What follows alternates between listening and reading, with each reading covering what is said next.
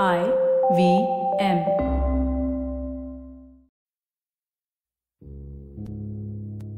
हाय, मेरा नाम रागिनी कुमार है और मुझे लिखना बहुत पसंद है और थोड़ा एक्स्ट्रा सोचना भी।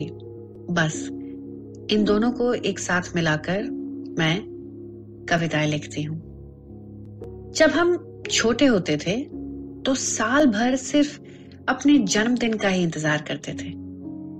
इस सोच से घिरे रहते थे कि अगले साल अपने जन्मदिन पर क्या खास करें, क्या नया करें, कुछ अलग करें। लिस्ट बनाते थे कि चाचा, फूफी, मासी, मामा, नाना, नानी, दादा, दादी से कौन कौन से तोहफे लिए जा सकते हैं।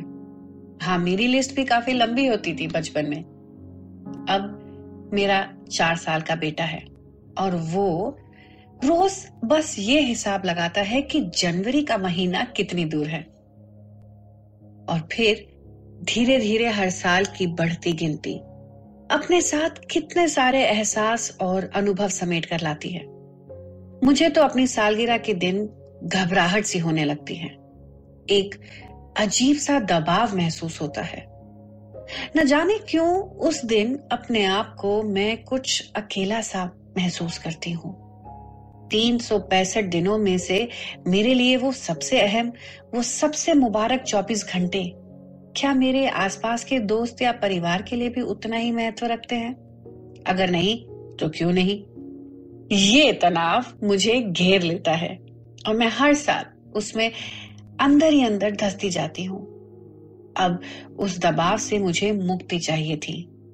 यही तोहफा मैं अपने आप को देना चाहती थी अपने जन्मदिन पर, इस तनाव से निजात।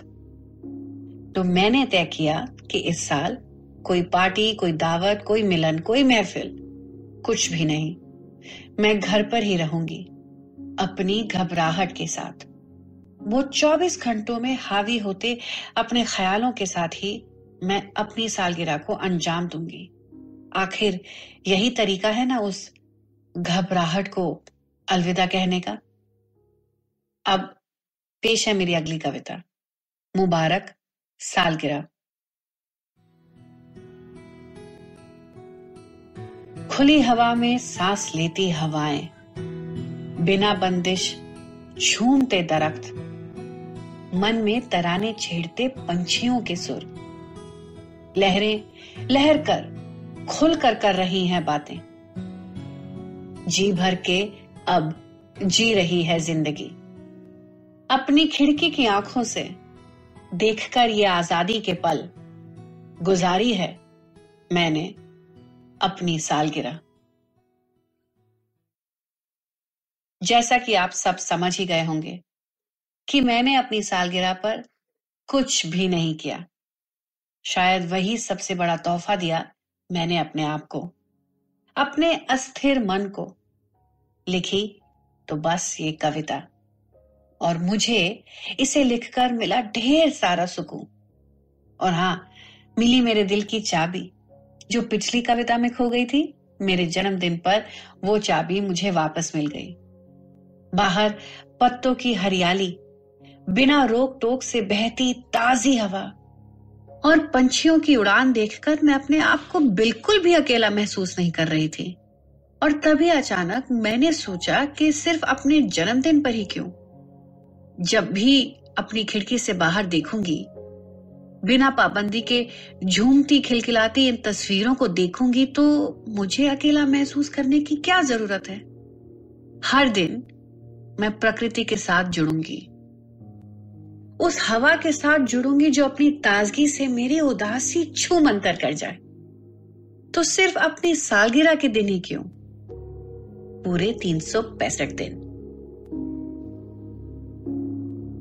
अगर आपको ये पॉडकास्ट पसंद आया तो और भी दिलचस्प पॉडकास्ट सुनना ना भूलिएगा।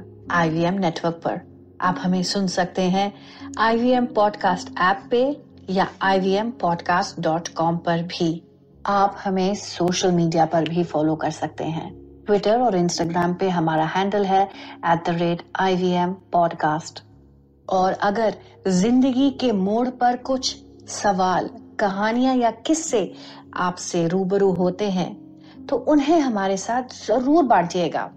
जिंदगी डायरीज पर मैं ट्विटर और इंस्टाग्राम पर इनका बेसब्री से इंतजार करूंगी।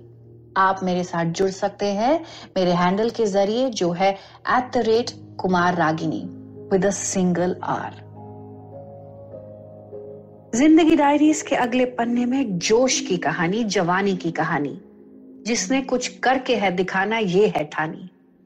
नया सिक्का।